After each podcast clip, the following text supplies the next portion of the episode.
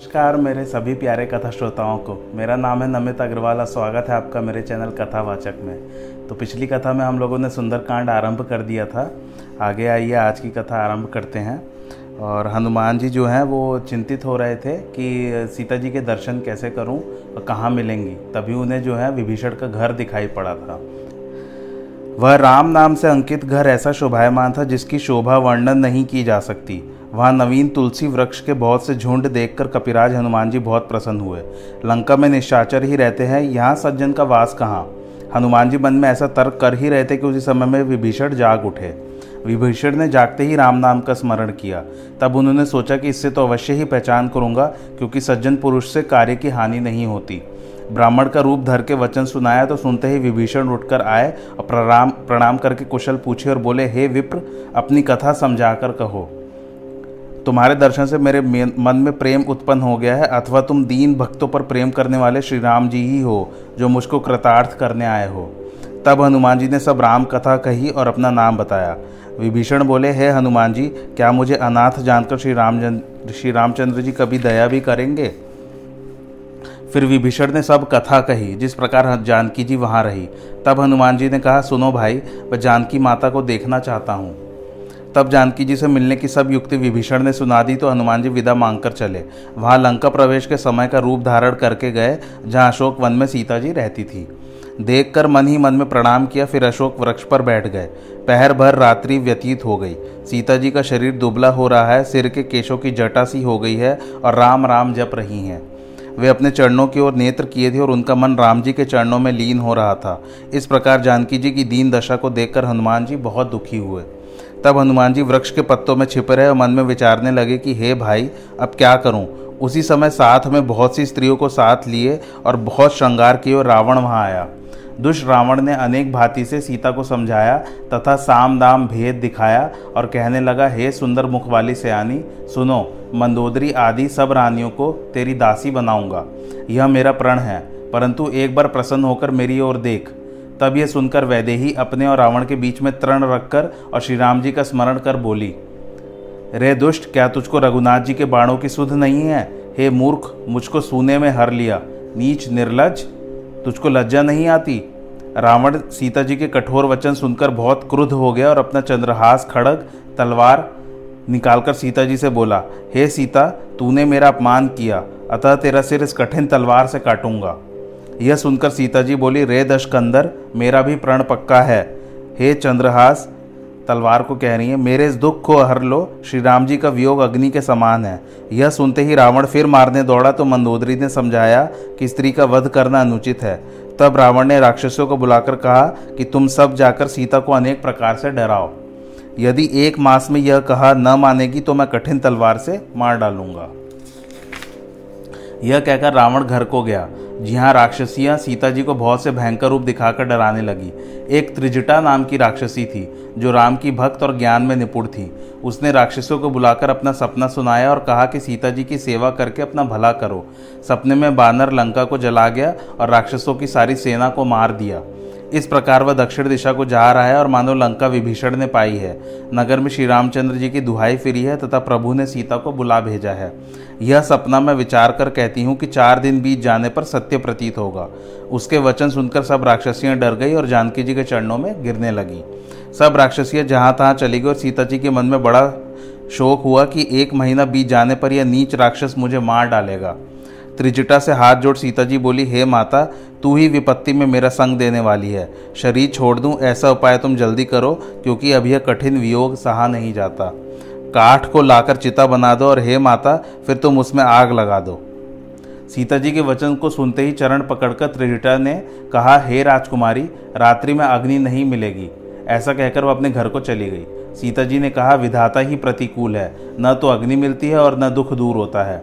हे अशोक वृक्ष, अपने नाम को सत्य करो और मेरे शोक को हर लो। तुम्हारे नवीन पत्ते अग्नि के समान है, सो अग्नि देकर शरीर का निदान अर्थात अंत करो। सीता जी को अत्यंत विरह में व्याकुल देख वह क्षण हनुमान जी को कल्प के समान व्यतीत हुआ। तब हनुमान जी ने अपने हृदय में विचार कर श्री रामचंद्र जी की अंगूठी डाल दी। उसको देख उठाकर सीता जी ने हाथ में लिया। तब सीता जी ने उस मनोहर अंगूठी को देखा, जिस पर राम नाम लिखा था। तब मन में आश्चर्य उत्पन्न हुआ और जब पहचान लिया, तब आनंद और शोक से मन में घबरा गई। माया से तो ऐसी अंगूठी बनाई नहीं जा सकती। सीता जी अनेक विचार करने लगी तो हनुमान जी वृक्ष पर से बोले। उन्होंने आदि से सब कथा कह सुनाई और सीता जी मन लगाकर सुनने लगी। उसे सुनकर सीता जी बोली, जिसने कानों को अमृत के समान यह कथा सुनाई है, वह आकर प्रकट क्यों नहीं हो जाता? तब हनुमान जी समीप चले गए तो सीता जी फिर कर बैठ गईं और मन में संदेह हुआ। हनुमान जी बोले, हे माता, मैं शपथ खाकर कहता हूँ कि मुझको श्री रामचंद्र जी का दूत ही समझे। हे माता यह अंगूठी श्री रामचंद्र जी की है। श्री रामचंद्र जी ने मुझको पहचान के लिए दी है। यह सुनकर जानकी जी ने कहा, कहो नरवानर का साथ कैसे? तब हनुमान जी ने सब कथा कही। भगवान श्री राम जी का सेवक जानकर हनुमान जी के प्रति उनके मन में बहुत प्रीति बढ़ी। सीता जी ने कहा, यह कहो कि सुख निदान श्री रामचंद्र जी अपने छोटे भाई लक्ष्मण समेत कुशल से तो हैं। वे रघुनाथ जी क्या कभी मेरी याद भी करते हैं? सीता जी के मुख से वचन नहीं आया और नेत्रों में जल भर आया। वह बोली, आपने मुझको भुला दिया। तब सीता जी को व्याकुल देख हनुमान जी यह मधुर वचन बोले, हे माता श्री रामचंद्र जी लक्ष्मण सहित कुशल से हैं, परंतु कृपा निधान श्री राम जी केवल तुम्हारे दुख से दुखी हैं। हे माता, खिन्नता मत करो, तुमसे श्री राम जी का दुगना प्रेम है। हे माता धीरज धरकर श्री रघुनाथ जी के संदेश को सुनो। श्री राम जी ने कहा है, सुनो सीता, सारी वस्तुएँ तेरे वियोग में विपरीत हो गई हैं। कहने से भी कुछ दुख घट जाता है, पर किससे कहूँ? हे प्यारी, मेरे और तुम्हारे प्रेम का तत्व एक मेरा मन ही जानता है। वह मेरा मन सदा तुम्हारे पास रहता है। प्रभु श्री रामचंद्र जी का संदेश सुनते ही सीता जी प्रेम में ऐसे मग्न हो गई कि उनको अपने देह की भी सुधि न रही। तब हनुमान जी कहने लगे, हे माता, श्री राम जी का स्मरण कर हृदय में धीरज धरो। यदि श्री रघुनाथ जी ने तुम्हारी सुधि पाई होती तो देर नहीं करते। हे माता, मैं तुमको अभी ले चलता, परंतु क्या करूँ? श्री राम जी की आज्ञा नहीं है। श्री राम जी वानरों समेत आएँगे और वे राक्षसों को मारकर तुमको ले जाएँगे। तब जानकी जी ने कहा, क्या सब वानर तुम्हारे ही समान हैं? यहाँ के राक्षस तो बड़े बलवान और योद्धा हैं। मेरे मन में बड़ा संदेह है। यह सुनकर हनुमान जी ने अपने शरीर को प्रकट किया, जो सुवर्ण के पर्वत के समान विशाल, पराक्रम से भरा, अत्यंत भयंकर और रणधीर था। तब सीता जी के मन में भरोसा हुआ, फिर हनुमान जी ने छोटा रूप धर लिया। हनुमान जी की भक्ति, प्रताप, तेज और बल से युक्त वाणी सुनते ही जानकी जी के मन में संतोष हो गया। तब उन्होंने आशीर्वाद दिया कि, हे पुत्र, तुम अजर, अमर और गुणों के समुद्र हो जाओ तथा तुम पर श्री राम जी सदा कृपा करते रहें। हनुमान जी ने हाथ जोड़कर यह वचन कहे, हे माता, अब मैं कृथार्थ हो गया, क्योंकि आपका आशीर्वाद कभी निष्फल नहीं होता। यह बात प्रसिद्ध है। हे माता, सुनो वृक्षों में सुंदर फल लगा देखकर मेरी भूख बढ़ गई है। सीता जी ने कहा, हे पुत्र, इस वन की रखवाली बड़े बड़े राक्षस योद्धा करते हैं। यह सुनकर हनुमान जी बोले, हे माता, हमें उन राक्षसों का डर नहीं है। यदि आप मन में सुख माने तो मैं जाकर फल खाऊं। तब जानकी जी ने कहा, हे तात, जाओ मीठे मीठे फल खाओ। मस्तक नवा हनुमान जी चले और बाग में प्रवेश कर फल खाने तथा वृक्ष तोड़ने लगे। वहाँ बहुत से रक्षक थे। हनुमान ने उन रखवालों को में कुछ को मार डाला और कुछ भागकर रावण के पास जाकर कहने लगे, हे नाथ, एक बड़ा बंदर आया है जिसने अशोक वाटिका उजाड़ दी है और फलों को खाकर वृक्षों को उखाड़ डाला एवं रखवालों को मार मारकर पृथ्वी पर डाल दिया है। यह सुनकर रावण ने अनेक योद्धाओं को भेजा, जिनको देखकर हनुमान जी गरजने लगे। तब सब राक्षसों को हनुमान जी ने मार डाला, उनमें से कुछ अधमरे पुकारते हुए रावण के पास गए। फिर रावण ने अक्षय कुमार को भेजा, जो अपार योद्धाओं को साथ में लेकर चला। उसको आते देखकर हनुमान जी वृक्ष पकड़कर उछले और उसको मारकर बड़े मारकर बड़े ज़ोर से गरजे। कुछ मार डाले, कुछ कुचल डाले, कुछ धूल में मिला दिए। कुछ फिर रावण के पास जाकर पुकारे कि, हे स्वामी, बंदर बड़ा बलवान है। पुत्र अक्षय कुमार का मरना सुनकर रावण क्रोध से भर गया और बलवान मेघनाथ को भेजा और कह दिया कि, हे पुत्र, उसको मारना मत, बाँध कर लाना। देखूँ कहाँ का बंदर है। महाबली योद्धा मेघनाथ चला। भाई का मरना सुनकर उसको बड़ा क्रोध उत्पन्न हुआ। तब हनुमान जी ने जब हनुमान जी ने देखा कि यह कोई विकट योद्धा है और एक बड़ा वृक्ष उखाड़कर ऐसा मारा कि मेघनाद रथहीन हो गया। मेघनाथ के साथ साथ बड़े योद्धा थे। उनको पकड़ पकड़कर हनुमान जी ने अपने शरीर से मसलने मसलने लगे।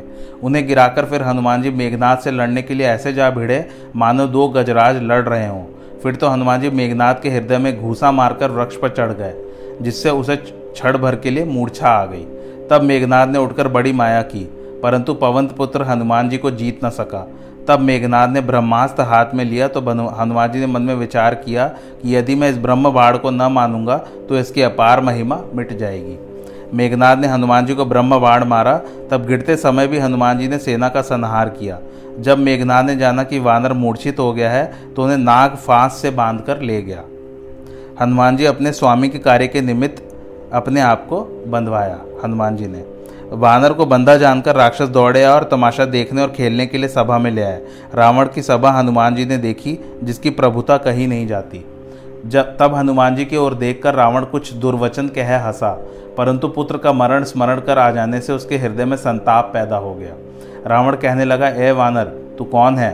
किसके बल से मेरे वन का विनाश कर दिया? तुझको बिल्कुल निडर देखता हूँ, सो क्या तूने मेरा नाम कभी नहीं सुना है? तूने किस अपराध से राक्षसों को मार डाला? अरे मूर्ख क्या तुझे प्राणों का भय नहीं है?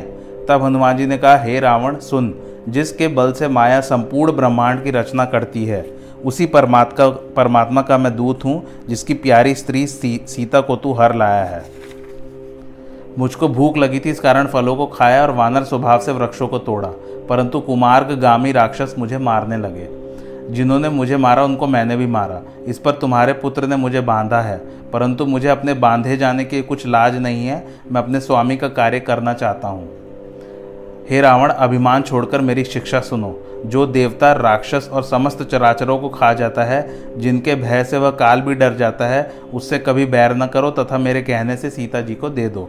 हे रावण, रघुवंश मणि श्री रामचंद्र जी, की शरण में चला जाएगा तो तेरे सब अपराध को क्षमा कर तेरी रक्षा करेंगे।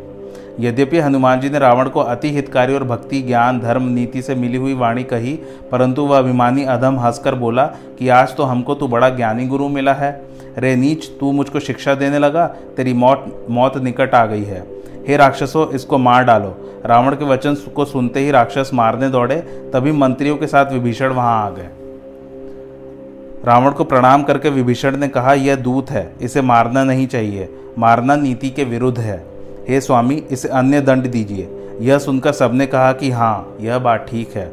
तब रावण ने मुस्कुराकर कहा, हे भाइयों, इस बंदर का अंग भंग करके भेज दो। वानर की ममता पूछ पर होती है। इस कारण इसकी पूछ में तेल से भिगोकर वस्त्र लपेटकर आग लगा दो। जब यह पुछहीन बंदर वहाँ जाएगा, तब अपने स्वामी को ले आएगा। उसकी भी प्रभुता को मैं देखूँगा। रावण के वचन सुनकर हनुमान जी मन में मुस्कुराए और सोचने लगे कि मैंने जान लिया कि इस समय सरस्वती सहायक हुई है।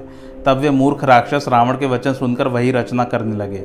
इधर हनुमान जी ने अपनी पूछ इतनी बढ़ा दी कि नगर में वस्त्र, घी और तेल कुछ भी न रहा। नगर के लोग तमाशा देखने आए। उस समय ढोल बज रहे थे और सब लोग ताली बजा रहे थे। हनुमान जी को नगर में घुमाकर फिर उनकी पूछ में आग लगा दी गई। तब आग जलती देखकर हनुमान जी ने तुरंत बहुत छोटा रूप धारण कर लिया। छलांग मारकर वे सुवर्ण की अटारियों पर चढ़ गए। यह सब देखकर राक्षसों की स्त्रियाँ भयभीत हो गई। जिस समय महावीर जी छलांग मारकर महल पर चढ़े और लंबी पूछ उठाई तो विदित होता था कि मानो आकाश से अग्नि की नदी बहा दी है। पूछ घुमा घुमाकर बार बार महावीर जी लंका को जलाने लगे। लंका जलने लगी, स्थान भस्म होने लगे। अनेक बालक बालिका पिता माता को पुकारने लगे कि हमें बचाओ। अनेक नारियाँ चिल्लाती हुई सामानों को निकालती हैं, कोई चीज़ें छोड़कर जल लेने जाती हैं। बहुत से लोग द्वार और घर में ऊँचे नीचे हाट बाट में इधर उधर भागते हैं, परंतु जहाँ जाते हैं, वहाँ कपी को देखते हैं। यहाँ तक कि जल में भी वे कपी को देखने लगे। जहाँ छिपने की कोशिश करते हैं, वहाँ कपी को देखते हैं। कुंभकर्ण की बहू हाथ जोड़कर बोली, मेरा पति सोता है, तुम्हें रघुनाथ जी की सौगन जो मेरा घर जलाओ। बहुतों ने दौड़ते हुए जाकर रावण से समाचार कहा तो उसने विचार कर मेघनाथ जैसे बलवान योद्धा को भेजा। वे राक्षस आकर अनेक शस्त्रों से हनुमान जी को मारने लगे, परंतु महावीर जी ने तनिक पूछ जो घुमाई तो सब बालकों की तरह पुकारते हुए भागे। तब रावण ने क्रोध कर कहा, मेघो, तुम अभी जाकर लंका ठंडी कर दो, आग बुझा दो, वानर को बहा दो। आज की कथा यहीं समाप्त होती है। आप लोगों को कैसी लगी मेरी कथा, मुझे कमेंट करके ज़रूर बताइए और मेरे चैनल कथावाचक को लाइक शेयर सब्सक्राइब ज़रूर कीजिए। थैंक्स फॉर वॉचिंग धन्यवाद।